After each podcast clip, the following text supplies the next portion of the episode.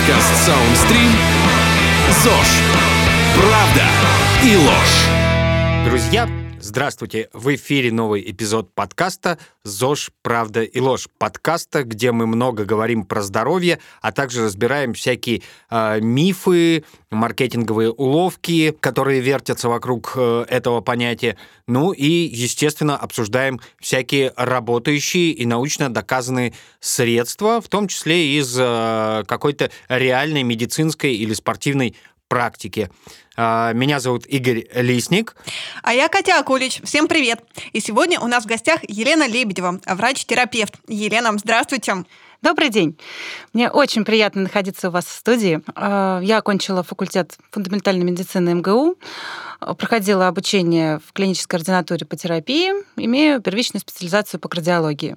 Я искренне люблю свое дело, медицину, общаться с пациентами и стараюсь развиваться. Мне кажется, за каждого кардиолога, приглашенного в эфир, нам уже можно рисовать звездочки. Вот у нас был Алексей Утин, с которым мы обсуждали проблемы ухода за собственным сердцем. Сегодня мы поговорим немножко о других вопросах, а именно, скажем так, о вопросах сохранения нашего здоровья э, в осенне-зимний период. Конечно бы очень хотелось поговорить о таких вещах, как э, простудные заболевания. Каждый раз, когда мы приглашаем в гости наших гостей, мы задаем такой первый наш фундаментальный вопрос, а, что такое ЗОЖ для нашего гостя. Так вот, Елена, что такое ЗОЖ для врача-терапевта? Здоровый образ жизни – это, наверное, то, без чего все наши врачебные усилия и даже мировой опыт в научных исследованиях может оказаться бесполезным. Так как-то складывается, что в лечении большинства заболеваний не всегда ведущую роль играет именно правильный выбор лекарства или какого-то метода. Важно то, способен ли организм противодействовать вообще заболеванию и сколько у него, так сказать, энергии и сил. Каждый человек может как увеличить количество этих сил, э, ведя здоровый образ жизни или хотя бы приближенный к этому, или погубить свое здоровье, причем можно это сделать к довольно молодому возрасту. Ну, будем надеяться, что наши слушатели не из таких. Мы их, в общем, э, стараемся пододвинуть на извилистую тропу ЗОЖ, вот, чтобы они вели правильный здоровый образ жизни, слушали правильные советы. Вот э, по поводу врачей-терапевтов есть некоторое такое предубеждение, что эта специальность нужна только для того, чтобы отправлять пациентов э, к врачам специализированным. Вот насколько это правда? Действительно ли терапевт это такой э, врач общего плана, который уже потом, после разговора с пациентом, после его первичного осмотра, отправляет его к врачам, которые специализируются по более узкому профилю. Немного обидно прозвучало, но, конечно, я понимаю, что многими людьми так и воспринимается врач-терапевт, сидящий в поликлинике. То есть такой диспетчер, который просто направляет пациента по нужному каналу. Э, это очень грустно, что такая ситуация складывается. Во многом это обусловлено тем, что у терапевта очень мало времени. Вы знаете, в последние годы прием сокращен до 12 минут. За это время невозможно не то, что выслушать пациента и собрать полный анамнез, даже иногда там осмотреть сложно. А в вопросах э, здорового образа жизни категорически важно обсуждать с пациентом его возможности, причем это как какой-то психологический ресурс, так и физические возможности и материальные. Именно терапевт должен быть тем врачом, который сможет оценить все проявления, даже скрытые, объединить это в единую какую-то клиническую картину. Он должен знать об ожиданиях и страхах пациента относительно лечения, обсудить с ним прогноз. Про 12 минут, которые отведены на пациента. Что за это время, в принципе, можно успеть? Я работала в стационаре, где, конечно, время не так ограничено, и мы можем несколько раз подходить к пациенту, уточнять какие-то вопросы. И в настоящее время я работаю в частном центре, где все-таки на прием выделено полчаса, а если там нет следующего пациента, то можно и весь час общаться. И этого хватает вполне, чтобы выслушать, причем не перебивая. Есть такое знаменитое исследование, что в среднем врачи перебивают своих пациентов через 30 секунд после начала их речи. И это ведет к тому, что пациент сбивается, то есть врачу кажется, что он задает наводящие вопросы, у него уже в голове там картинка, как, не знаю, чертоги разума открываются, и он, ему кажется, что сейчас он придет к правильному диагнозу. А на самом деле, если пациенту дать выговориться, дать э, свои впечатления от э, там, симптомов высказать, то это с большей вероятностью ведет вообще на правильный диагноз.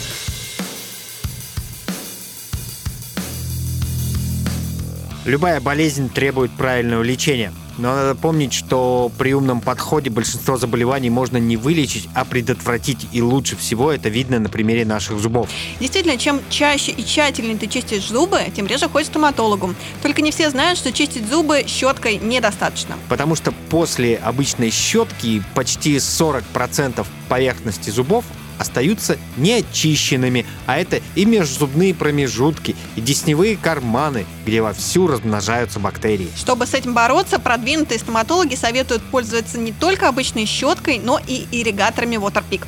Этот прибор удаляет налеты и остатки пищи с помощью мощной водной струи даже из самых труднодоступных участков полости рта. Компания Waterpik проводит клинические исследования своей продукции с 1962 года, по итогам которых ирригаторы только улучшаются, а технологии очистки совершенствуются. И доказано, что Waterpik удаляет 99,9% зубного налета. Особенно такой набор подходит людям с брекетами и коронками, имплантами и мостами. И даже тем, кто страдает от проблемных десен и неприятного запаха изо рта. Причем все желающие могут выбрать ирригаторы Waterpik в разных цветах и моделях. И это еще не все.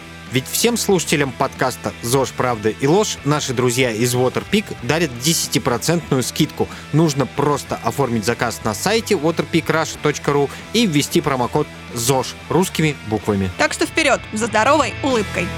Ну вот мы в начале нашего подкаста уже немного поговорили, что нас сейчас всех волнуют вопросы, характерные для осенне-зимнего периода. Это, конечно же, вопрос э, простудных заболеваний. Да? Есть такие популярные аббревиатуры ОРЗ, ОРВИ. Вот э, чем они отличаются и насколько простуда связана с гриппом? Потому что для многих обывателей это практически синонимы. Хороший вопрос. Наверное, актуальнее вопроса в этом уходящем 2020 году придумать сложно.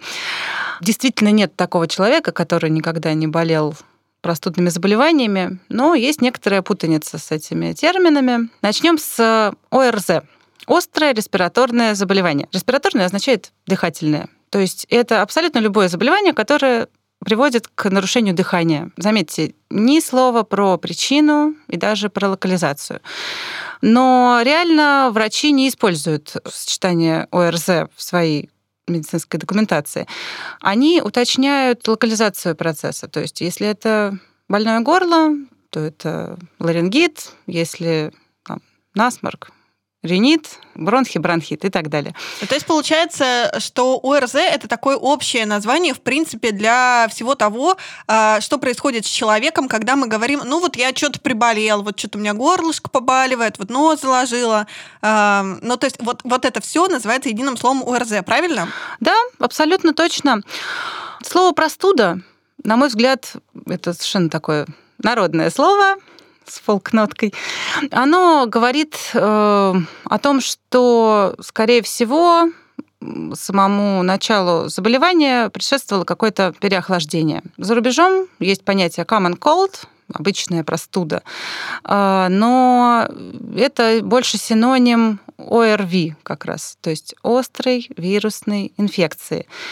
Потому что если почитать поподробнее про это, common cold, э, там видно, что причиной всегда выступает вирус. Ну, в очень редких случаях бактерии. И мы наверняка не скажем, это те вирусы, которые живут с нами, просто активизировались на фоне ослабления организма, или мы где-то там подцепили в общественном месте. Для многих обывателей простуда и грипп э, — это вещи, которые очень связаны, которые ходят где-то рядом.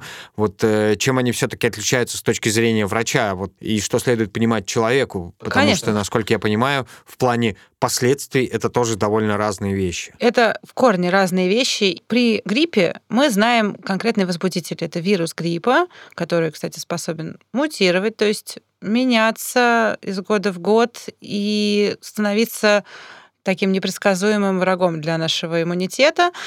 Грипп имеет свое характерное течение, которое на самом деле вот его сложно перепутать с простудой врачу. А, то есть тут высочайшая температура, там 40-41, резкое начало, так что человек помнит буквально час, когда он начал болеть.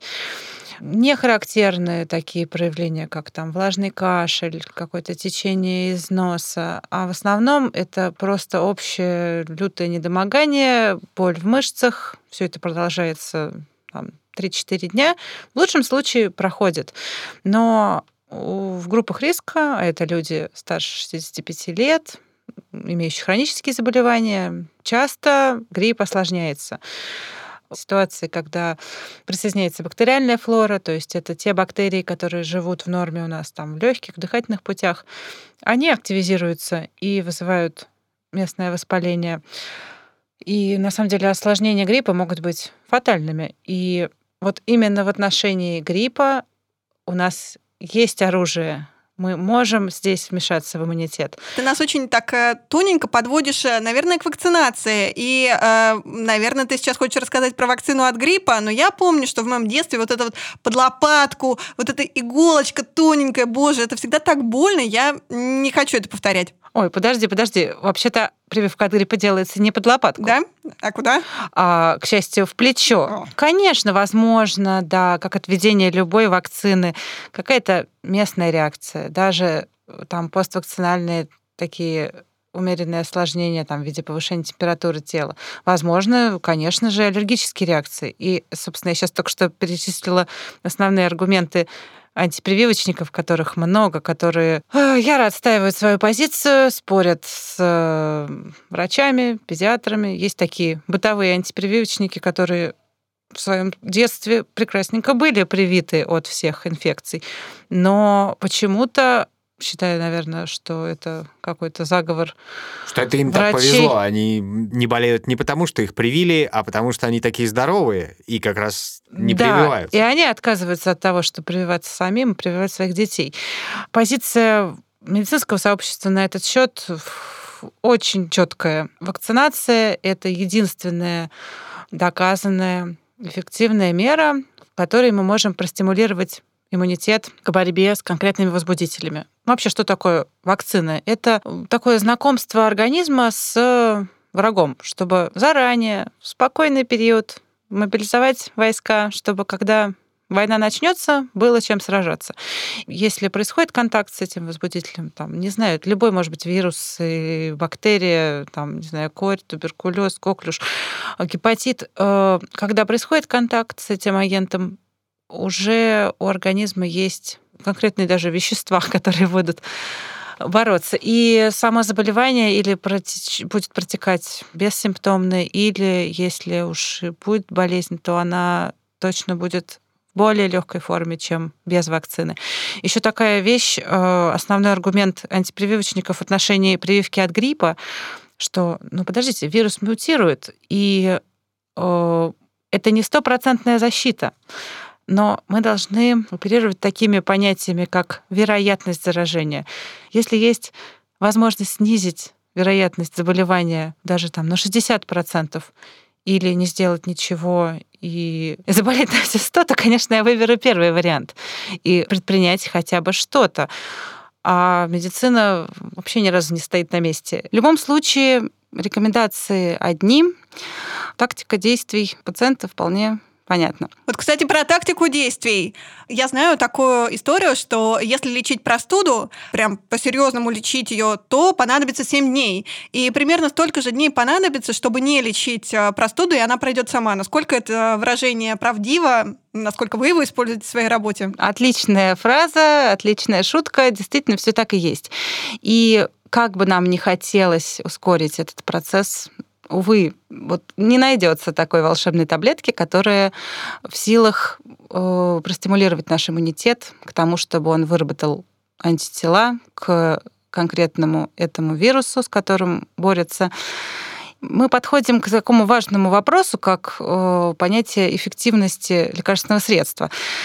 Безусловно, какая-то логика на этапе создания любого лекарства есть, кажется, да, вот надо простимулировать иммунитет, там есть такие, например, индукторы интерферона, это вот все эти наши противовирусные препараты, оканчивающиеся на вир или там феррон и прочие, которые по логике должны работать. И часто бывает так, что лекарство проверяется в доклинических испытаниях, там, в пробирках на животных, и действительно эффект виден. Эффект э, самого этого действующего вещества в организме понятен, и хорошо бы, чтобы это все работало. Но когда сравнивают большие группы пациентов, то есть одна группа принимает лекарства, другая нет, оказывается, что никакого влияния на реальные исходы, на продолжительность заболевания не оказывается. Ну, то есть вот по сути то, с чего мы начали, с шутки, это действительно так. То есть что бы ты ни делала, все равно 7 дней ты должен сидеть, правильно? Именно, именно. И здесь есть такой диссонанс. Конечно, в начале пандемии, например, коронавирусной инфекции, врачи всего мира пытались так называемым способом off-label, то есть не по показаниям, пытались назначать различные группы препаратов но тысячи исследований были уже проведены по каждому из них. И, к сожалению, у нас для лечения легких и средних форм, о которых мы сегодня говорим, потому что про лечение тяжелых форм я не вправе просто рассуждать, я не работаю в красной зоне, и это прерогатива врачей, стационаров. Так вот, для лечения этих простых форм у нас ничего не остается, кроме как сидеть дома, ограничивать контакты, чтобы никого больше не заражать. Причем это не только про коронавирусную инфекцию, это любая абсолютно простудная инфекция. При температуре больше 38,5 градусов, или если там выраженный озноб, головная боль, конечно, нужно сбивать температуру, подойдут средства, содержащие парацетамол, ибупрофен. Не рекомендую, кстати, комбинированные средства, куда добавляют, знаете, там кофеин, какие-то еще там стимуляторы против аллергии и прочее. Лучше по отдельности, потому что на самом деле это серьезные лекарства, это не просто так витаминчики, и могут оказывать они нежелательные явления промывать нос солевыми растворами. А дальше уже фантазия включается, конечно. Все же любят обращаться там к каким-то народным средствам, народным методам, и это не всегда хорошо и не всегда полезно. О да, в каждой семье, конечно, есть свои рецепты, как поставить человека на ноги. А, Лена, а как же обильное питье? Вот я, например, знаю а, супер рецепт морса, а, который я принесла с своей предыдущей работы, работы, когда я работала в Роскачестве, нас учили варить правильный морс, когда ты заболел. И весь смысл заключался в том, что ты должен подавить ягоду, слить сок, поварить кожурку, и когда морс уже готов, когда он уже настоялся, влить туда вот этот вот сок, витамин С концентрированный, и только после этого его пить. Вот э, тоже действительно э, не хочется как как-то сомнением э, подвергать этот рецепт, но все-таки вы что-то посоветуете пить простую воду, морс, чай? Удивительный рецепт, конечно. Скажу так, что получение достаточного количества жидкости это очень важно в плане лечения и восстановления организма.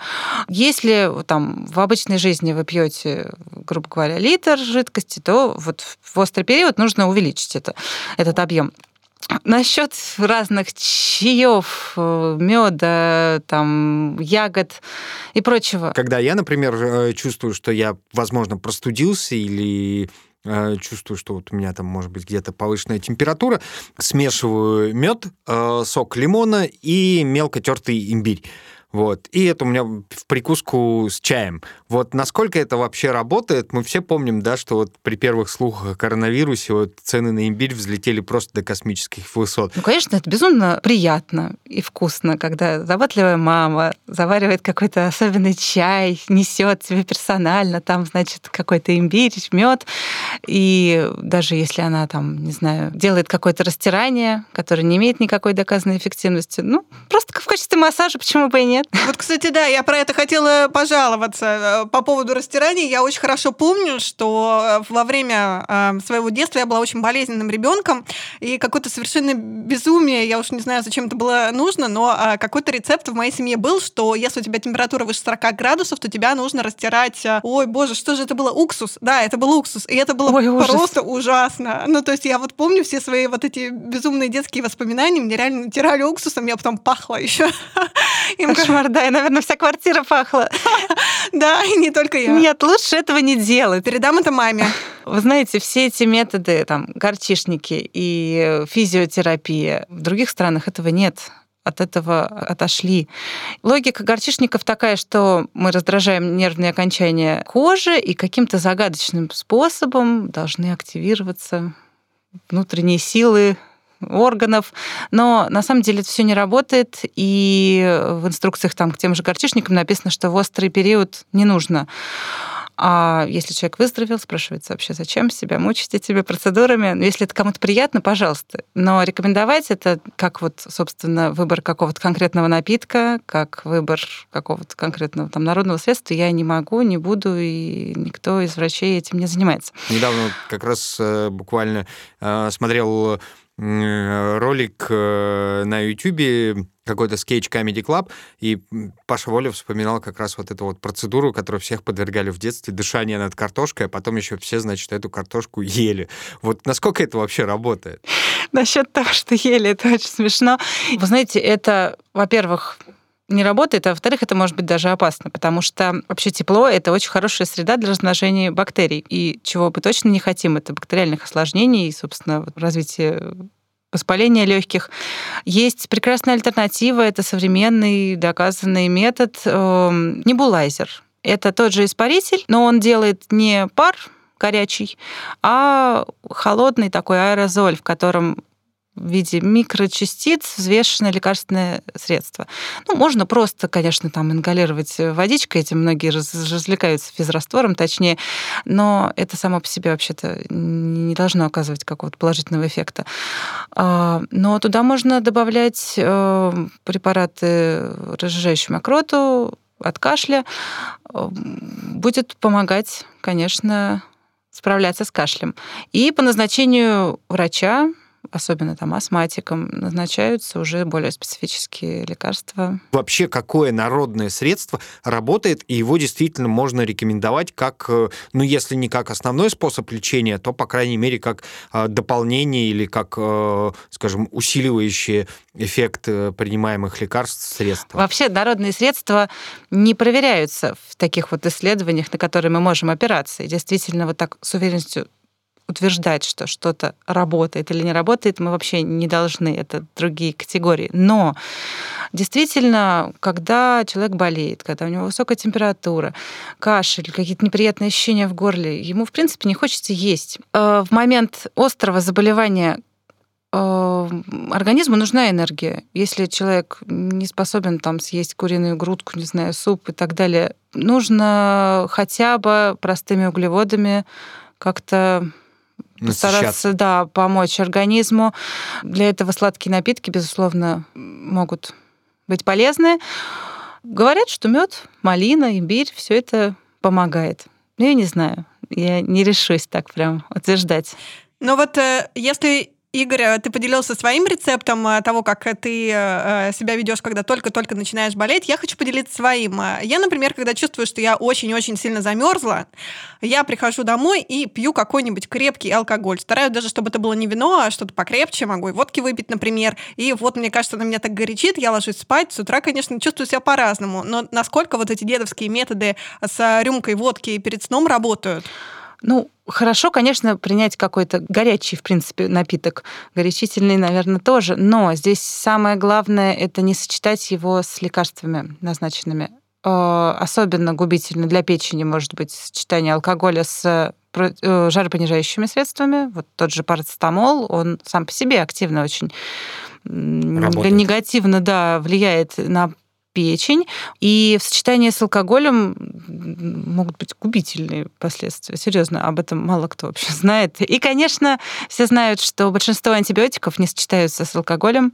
Там, возможно, различные уже реакции этого делать категорически нельзя. Ну, это традиционная же история. Вот э, у меня были прекрасные советы от э, одного коллеги по работе, был такой довольно крепкий дедушка, когда я жаловался на то, что я вроде бы простыл, он мне говорил, ну ты, пожалуйста, возьми корочку черного хлеба, натри ее чесночком и, значит, 50 грамм водки. Вот насколько вот такая штука работает? Может ли алкоголь стать лекарством в случае простудных заболеваний, в случае вот такого недомогания? Скорее нет. Ну почему нет, Елена? Ну вот честно, я, например, так и отогреваюсь вечером после э, коньков или после лыж. Все должно быть в меру. У нас многие люди любят как пить? Ждать всю неделю, предвкушать, а на выходных, если пить, так пить. То есть там бутылка водки за раз. Ну или каких-то крепких напитков.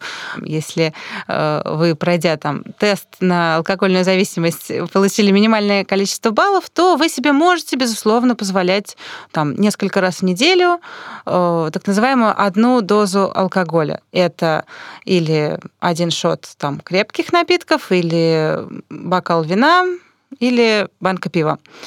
Но русскому человеку скажешь, что можно немножко вина, а он станет несколько раз в неделю по бутылке водки выпивать. Так что лучше пациенту и нашей уважаемой публике сказать так, что у нас нет никаких убедительных доказательств в том, что алкоголь может хоть как-то положительно влиять. Скорее негативно. Ну вот, кстати, про пиво у меня есть совершенно потрясающая история. Э, я помню, что, опять же, многие мои приятели где-то лет 10-15 э, назад а, лечились э, кипяченым пивом. То есть бутылка пива заливалась в кастрюльку, желательно, если это какое-то темное пиво, подогревалась, в общем. Над ней надо было подышать, да, наверное? Нет, надо было выпить, в общем, как вот э, средство против, э, собственно говоря, каких-то симптомов простуды, больного горла. Какой ужас, ведь это же невкусно. Мне кажется, в аду есть специальная э, какая-то печь, где э, должны страдать люди, вы изобретающие такие средства, или там мазать горло люголем. Чем только не мучили бедных детей, мне кажется, советских. У меня, кстати, в детстве еще было ожерелье из чеснока. Какой ужас. Наверное, тебя берегли от вампиров.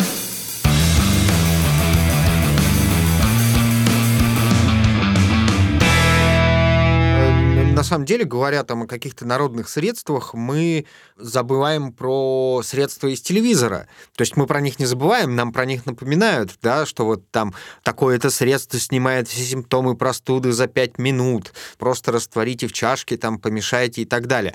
Вот у меня вопрос, а насколько вообще вот эти вот э, средства работают и вообще чем отличается купирование симптомов от лечения, да? Можно ли сказать, что выпив э, там кружку растворимого растворимого средства на работе, там я вылечился и могу дальше продолжать э, ходить, общаться с коллегами, или мне все-таки следует пойти посидеть дома?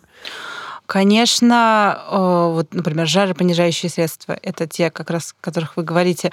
Э, то есть симптоматическое лечение – это мы просто убираем один из симптомов высокую температуру.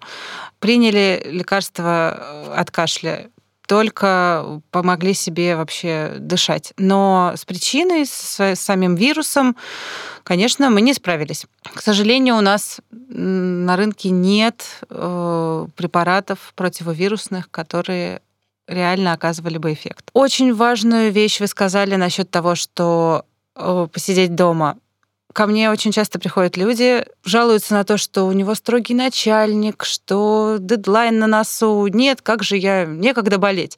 И человек идет на работу, подвергает риску заражения своих коллег, и как раз он в силах удлинить даже период э, своей болезни и заработать себе осложнение, потому что он будет идти по морозу, там ехать, неважно, не будет соблюдать э, меры обеспечению покоя, здорового сна, борьбы со стрессом, которые тоже очень важны. То есть невозможно жить в постоянном стрессе и надеяться, что организм всегда будет так же здоров, так же бодр, весел.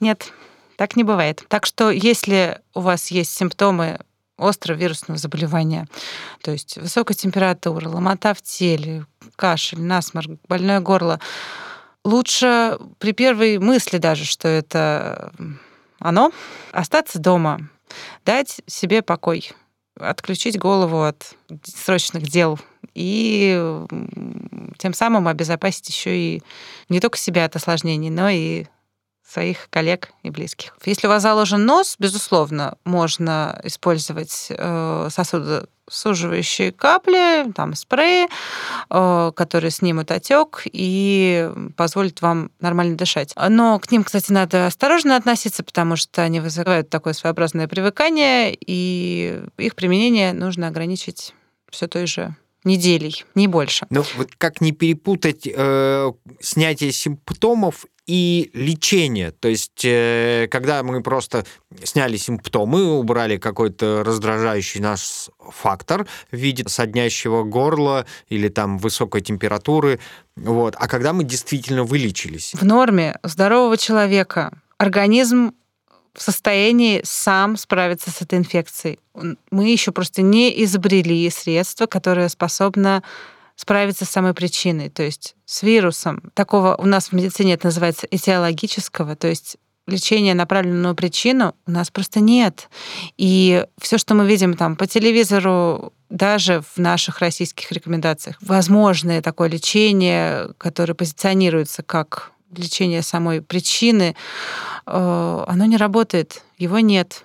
Нужно ждать, набраться терпению, дать организму возможности для Отдыха. выработки антител э, конкретному вот этому вирусному агенту. Мы все знаем, да, что люди очень часто э, принимают э, забрежевшую надежду за результат, да, что многим э, кажется, что вот, э, они пропили там часть курса назначенных лекарств, там антибиотиков, и все, и вот они там через три дня почувствовали себя лучше, а курс там, допустим, ну, там, две недели.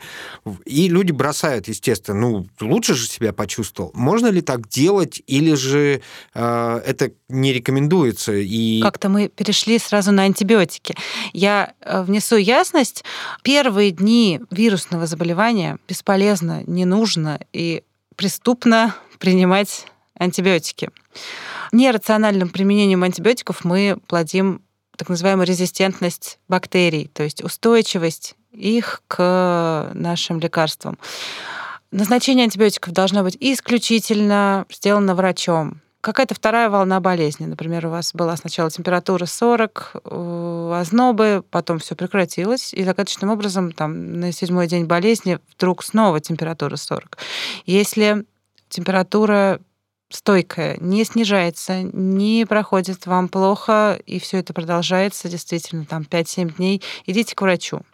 Если вы испытываете нехватку воздуха, если э, там просыпаетесь по ночам, нечем дышать, страшно, где-то больно в груди, э, изменился в корне характер кашля, тоже вот в таких случаях надо обращаться к врачу. Не всегда нужно вызывать скорую помощь. Но... Но сходить на прием посоветоваться да. стоит. Да, конечно. Или к вам приходит на дом врач, допустим, участковый, и вот в тот как раз день э, должен решиться вопрос о назначении антибиотиков. Существует такой ну, достаточно универсальный э, подход. Э, если температура не повышается, симптомы не возобновляются в течение 48 часов на фоне лечения, то типа можно отменять антибиотик. Но все-таки я хочу призвать наших слушателей э, не делать это самостоятельно. Лучше заранее задать вопрос на приеме у врача. Скажите, а если я себя почувствую лучше, вот что мне делать? И в конкретной вашей ситуации врач, который вас видел, вас слушал, скажет, что делать. Как раз ранняя отмена антибиотиков может привести к развитию вот этой устойчивой флоры. То самое слово резистентность, правильно? Помню, что вот э, словосочетанием резистентность к антибиотикам э, э, тоже были наполнены сообщения в СМИ, э, когда э, появляются какие-то новости про мясо, коров болеют, им дают антибиотики, и вот, значит, ты ешь это мясо с антибиотиками, в каких-то микро-микро-микро дозах все равно можно найти этот антибиотик э, в мясе, и даже, например, при его приготовлении он все равно не до конца исчезает оттуда, и в этом был смысл, что ты все равно, например, ешь мясо с антибиотиками при этом. Мне кажется, это из серии таких народных страшилок. Э, я сел на иголку в кинотеатре. О, кстати, меня это очень пугает. Вот, да, да, да. И, и что-то такого. Простите, я услышала слово микродозы, нанодозы, и дальше все как в тумане, потому что это про гомеопатию. Тоже еще отдельная тема. Я надеюсь, что часть слушателей не отпишется тут же от вашего Я тоже на это подкаста. надеюсь, потому что я вот, например, в гомеопатию категорически не верю. И, Прекрасно. на мой взгляд, это такое, в общем, легализованное шарлатанство, к сожалению. А я живу э, в Петербурге сейчас, и рядом со мной есть э, целая, не то чтобы поликлиника, а клиника, и она написана большими буквами «Клиника гомеопатии».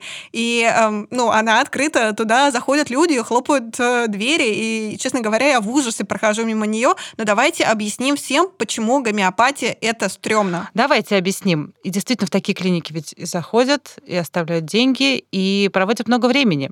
Ну, кстати, вот единственный, наверное, эффект, который возможен от гомеопатии, это психологический, потому что когда, с одной стороны, можно прийти к участковому, потратить 12 минут на то, чтобы там попытаться что-то о себе рассказать, или на другой чаше весов это полноценный прием гомеопата, который, глядя в глаза, внимательно выслушает, похимичит там с какими-то дозами, э, чего они только не делают. Кто-то по заветам Ганимана, а это, Основатель, если не ош... да, говоря. это основатель, если не ошибаюсь, это век э, 16 или 17. То есть, ну, вы представляете, вообще ориентироваться на научные знания, которые были придуманы несколько веков назад. Ну, мне кажется, это немножко нелогично, имея современные технологии и современную медицину.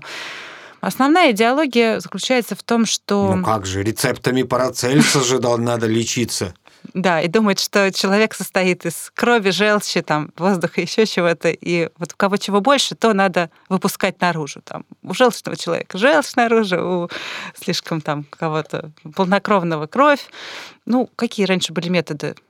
Только такие. Кровопускание, пиявки и травки. Ну вот, вот Неправильно. травками, собственно говоря, э, гомеопаты и стараются нас излечить, насколько я понимаю. Да, но не только травками, действительно, там у них есть э, и вещества в микроразведениях, то есть берут капельку какого-нибудь экстракта, там, не знаю, э, добавляют в один стакан. Дальше этот стакан наполненный водой с каплей, еще от него берут каплю и разбавляют его в другом стакане. И в итоге на каком-то двадцатом разведении э, просто подсчитав по простейшей химической формуле, э, можно понять, что там не остается самого вещества. Но, как в мультике «Холодное сердце 2», есть какая-то загадочная память воды, которая должна типа оказать влияние на организм. Ну, в общем, если чайную ложечку этого вещества растворить в Черном море, то э, можно излечиться от всех болезней. Да, Почему так много последователей у этого направления? Неужели кому-то становится лучше, легче? А, понимаете, это очень удобно быть гомеопатом и лечить заболевания, которые сами по себе пройдут. То есть ту же простуду э, можно лечить гомеопатией. И, как мы уже сегодня неоднократно говорили, она сама по себе пройдет у здорового человека. Она не вызовет никаких осложнений. А зато слава присваивается именно гомеопатии. Вот без нее мы типа не выздоровели бы. Но у доказательной медицины есть на это ответ, потому что мы не должны рассуждать вот так вот, есть ли бы да кабы. Мы берем реально большую группу людей, то есть это десятки тысяч, э, сопоставимых. По единым правилам, которые распространены во всем мире, проводятся исследования.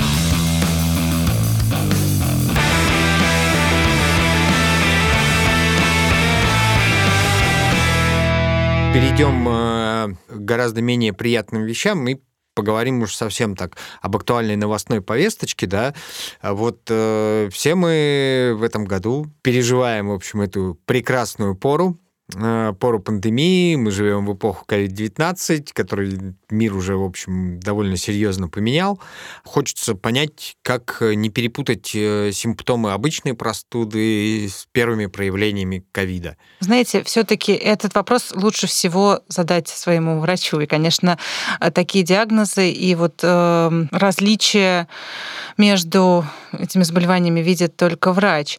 Наверное, основная проблема как раз в этом и заключается, что помимо таких вот специфических симптомов, ну, мы все знаем, что при ковиде нарушается обоняние, характер кашля, характер повышения температуры тела, то, почему мы можем подумать, что это ковид.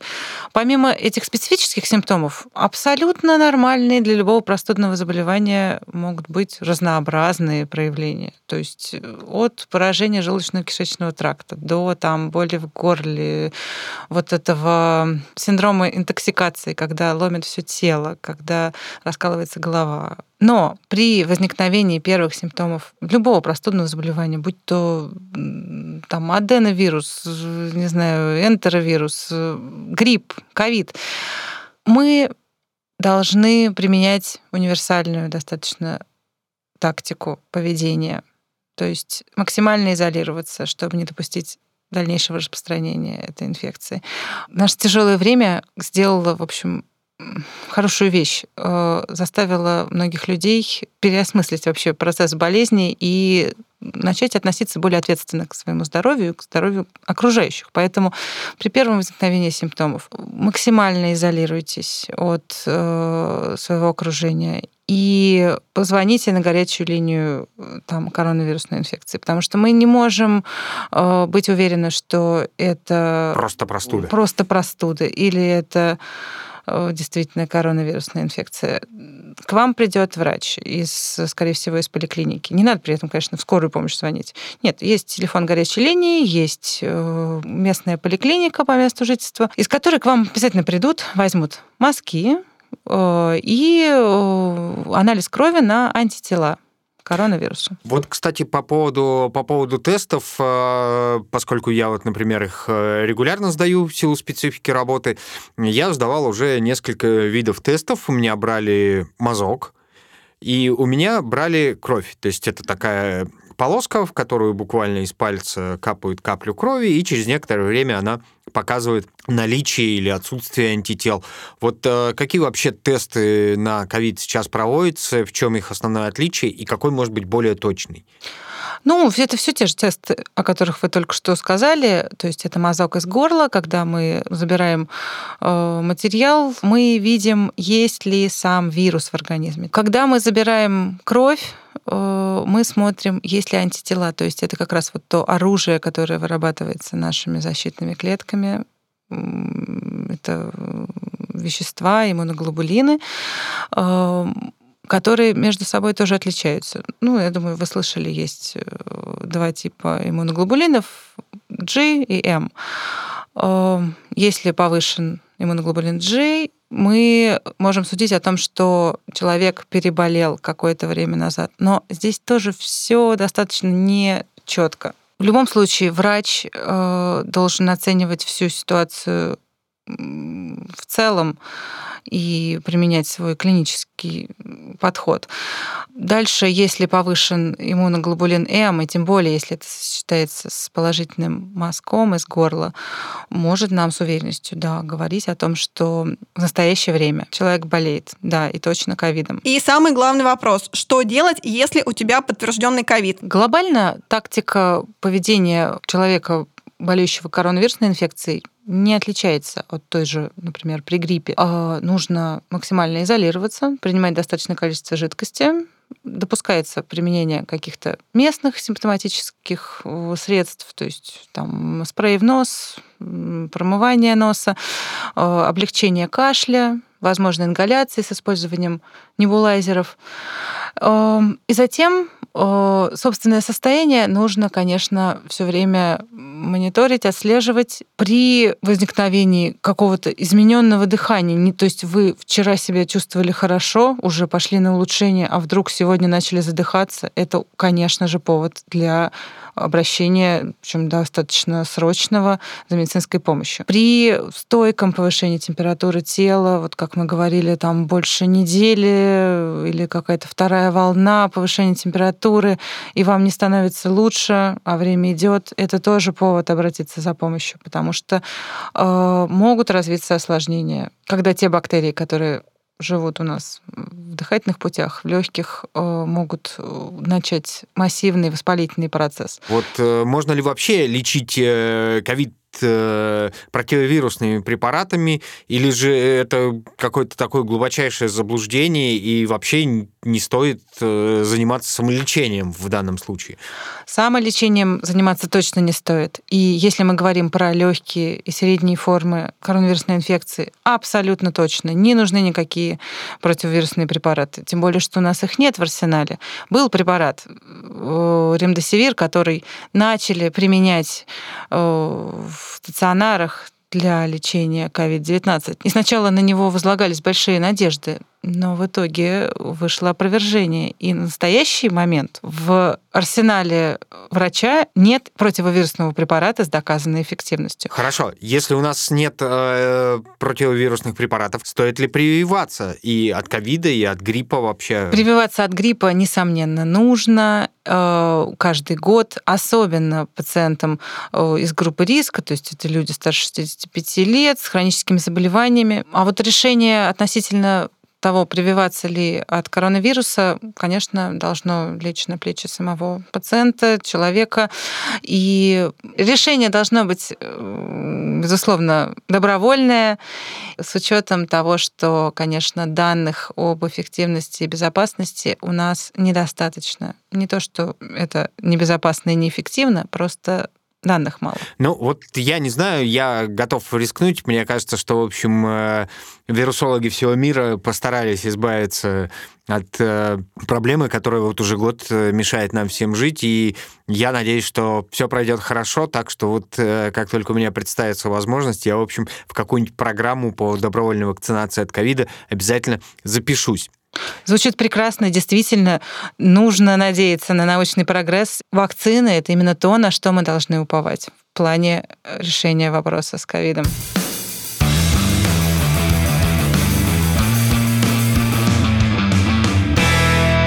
Окей, поговорим э, о ряде рекомендаций, которые помогут нам всем жить и меньше скажем так, болеть простудными заболеваниями, либо вообще ими не болеть. Вот э, есть ли какой-то топ привычек, которые нужно сформировать, чтобы реже болеть простудными заболеваниями? Безусловно, есть соблюдение этих рекомендаций или хотя бы так вот приближение к этому здоровому образу жизни поможет далеко не только там, не болеть простудными заболеваниями, но и... Вообще поможет иммунитету? Иммунитету, здоровью, красоте, всему поможет. А что это такое? Это правильное питание, подходящий режим физической активности, борьба со стрессом, с вредными привычками. То, что обязательно нужно сделать, это отказаться от курения. С алкоголем, как мы обсуждали, здесь возможен какой-то... Возможны варианты. Возможны варианты, К счастью да. для Кати, здесь э, возможны варианты. Хотел э, узнать, есть ли э, разница в э, подходах э, в лечении простуды да, в разном возрасте? Да? Юная цветущая Катя, вот если она заболеет, какие ей будут рекомендации? Я такой старенький, 40-летний, вот, какие ну, будут не рекомендации? на себя, вы хорошо выглядите. Какие будут рекомендации мне? Одинаковые будут совершенно рекомендации рекомендации пить жидкость, не увлекаться питьем алкогольных напитков. Ну ладно, это я уже шучу в продолжение нашей этой темы. Конечно, мы ожидаем, что с увеличением возраста, с присоединением каких-то сопутствующих хронических состояний э, организм ну, хуже, да, начинает справляться с э, острыми инфекционными процессами. Э, глобальных различий в плане лечения нет, но здесь нужно понимать, что если пациент имеет какое-то хроническое заболевание, там астма, не знаю, гипертония, диабет, э, особенно в этот период, в период острого заболевания, нужно ни в коем случае не отменять назначенное лечение, продолжать прием и усилить контроль показателей, например, пациентов с сахарным диабетом на фоне простудного заболевания могут измениться все показатели, повысится сахар крови, и, конечно, на это надо реагировать. А правда ли, что во время простудных заболеваний а, очень сильно возрастает нагрузка на сердце. Да, это правда. И особенно при возникновении осложнений, при развитии пневмонии э, может нарушаться работа сердца. И ну, радует то, что в большинстве случаев все-таки у здорового человека, который более-менее нормально питается, хорошо одевается, э, старается сохранить физическую активность, все-таки эти инфекции проходят бесследно. Вообще иммунитет — это сложнейшая система. Сделать для иммунитета мы можем очень мало. Собственно, мы можем прививаться от э, заболеваний. А вот не делать мы можем многое. Потому что есть такое понятие местного иммунитета. Э, в норме, конечно, и на коже, и на слизистых оболочках у нас э, живет масса бактерий, вирусов, и наша иммунная система прекрасно с ними справляется. Справляется, да.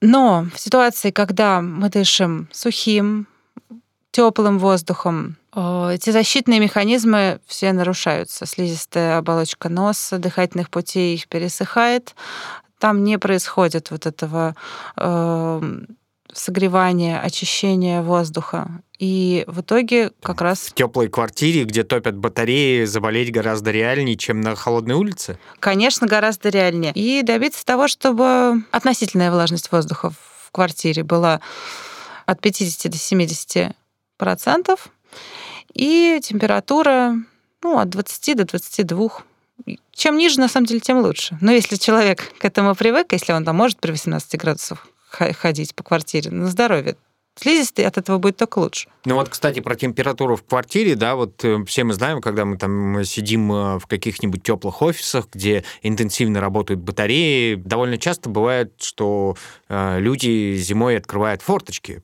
типа, надо же проветрить.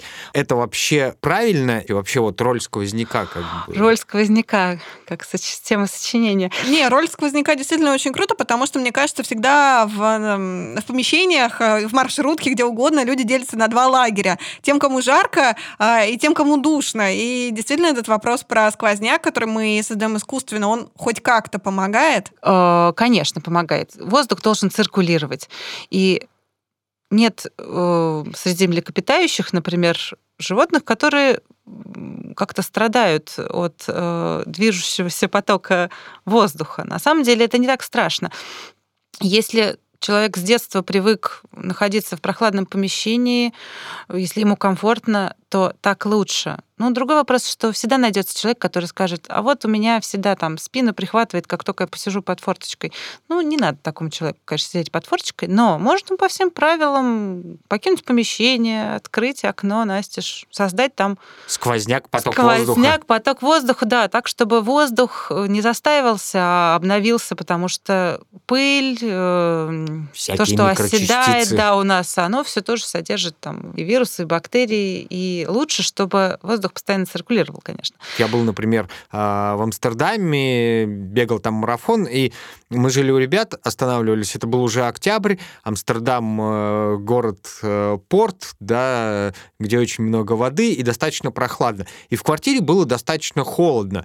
У нас же как э, там люди предпочитают ходить в какой-то легкой одежде дома, но зато батареи работают на полную. Там, наоборот, люди скорее наденут на себя теплые вещи, но в квартире будет холодно. Получается, что для здоровья полезнее все-таки западноевропейская история? Да, конечно, такая модель намного лучше. Вообще есть такая поговорка, что голова должна быть в холоде, а ноги в тепле. И это правильно. Воздухом надо дышать холодным, увлажненным, а одеваться надо так, чтобы организму было комфортно, телу было комфортно. И во время острой фазы болезни то же самое. Если жарко, если хочется раздеться хоть там до гола, пожалуйста, надо раздеваться. Э, если, наоборот, знобит, то мы согреваемся. И, кстати, вот к разговору про чай и горячие напитки, на самом деле есть такой естественный способ снизить температуру тела. Потому что когда она повышается, человек начинает знобить, ему кажется, что снаружи холоднее, и э, действительно самое верное средство укутаться, надеть там носки, свитер и выпить какой-нибудь горячий напиток. Когда человек выпивает кружку горячего напитка и засыпает, как правило, температура сама с собой спадает, он уже просыпается, ему жарко, он раздевается, и, в общем, он уже обновленный. В большинстве случаев, если температура 39, все-таки человеку холодно, Озноб означает ощущение холода. Если жарко, да не надо себя мучить. Выпейте просто стакан ледяной воды. Кстати, если хочется мороженое, пожалуйста, это миф, что при больном горле нельзя мороженое. То есть свобода детям, больше мороженого, меньше жуткой дряни, которые нас впичкали в советском прошлом. Какие лекарства нужны дома каждому? У меня, например, эм, есть парацетамол и активированный уголь. Это примерно все, что лежит у меня в аптечке. Вот прямо какой-то базовый набор, э, который э, нужен и необходим каждому и должен быть под рукой. Это противоаллергические препараты, э, препараты, которые возмещают количество потерянной жидкости. То есть э, это такой порошок э, солевой, фактически, который растворяется в большом количестве воды, ну, при там ротовирусных инфекциях, когда, например, там, обильная рвота, действительно нужно э, восполнить баланс жидкости, и это можно делать без назначения врача, и это, в принципе, должно быть в любой аптечке. Затем жаропонижающие средства, средства от боли, Остальное назначит врач. В одном из э, выпусков нашего подкаста мы много говорили про закаливание и про бани как э, практики, укрепляющие иммунитет. Вот э, что ты можешь сказать по этому поводу? Э, действительно ли э, баня и закаливание помогает э, укреплять иммунитет и в том числе бороться, профилактировать простудные заболевания? Ничего плохого в закаливании я не вижу. Конечно, не нужно экспериментировать во время острого заболевания, но по сути при охлаждении сосуды сжимаются, то есть происходит тренировка. Если человек регулярно этим занимается, почему бы и нет? Скорее всего, он приносит своему организму только пользу. С банями, опять же, если человек к этому привык, если у него скомпенсированы все заболевания, там, если они имеются, э, тоже это достаточно полезная процедура. И было, кстати, одно исследование, которым показано, что даже немножечко, но снижается сердечно-сосудистый риск, то есть риск инфарктов, инсультов у пациентов уже с, уме... с имеющимися заболеваниями, которые ходят в баню. Э, что делать с физкультурой? Да, мы все помним по школьной практике, что после простудных заболеваний нас всегда освобождали от физкультуры э, на две недели.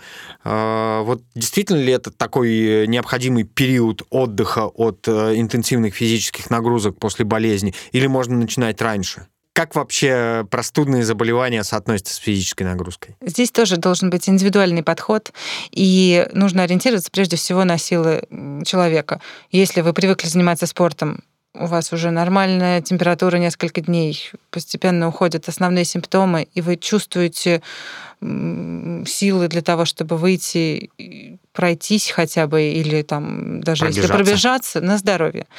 Как только устали, конечно, нужно прекратить. И чрезмерные нагрузки после перенесенной ОРВИ это плохо. Не рекомендуется. Не рекомендуется. А в течение какого примерно времени, вот если мы говорили про традиционные школьные рекомендации? Две недели? В некоторых случаях и меньше. Если человек регулярно тренировался, то к нему могут вернуться силы намного раньше. Огромное спасибо предлагаю подвести короткие итоги нашей программы.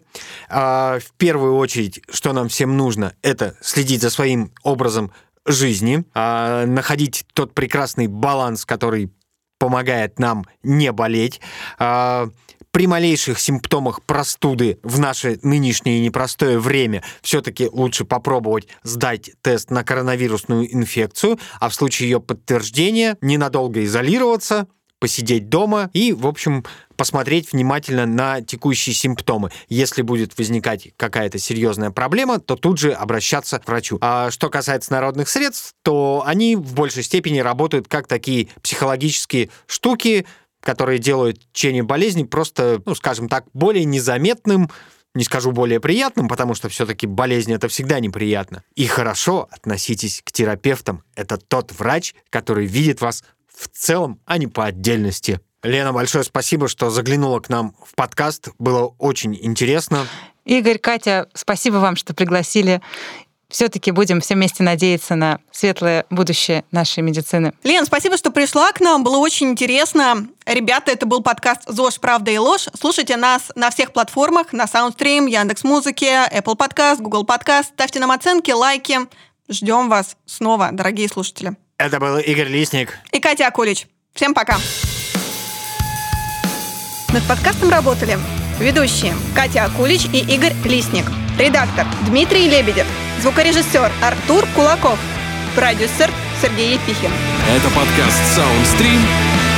ЗОЖ. Правда и ложь.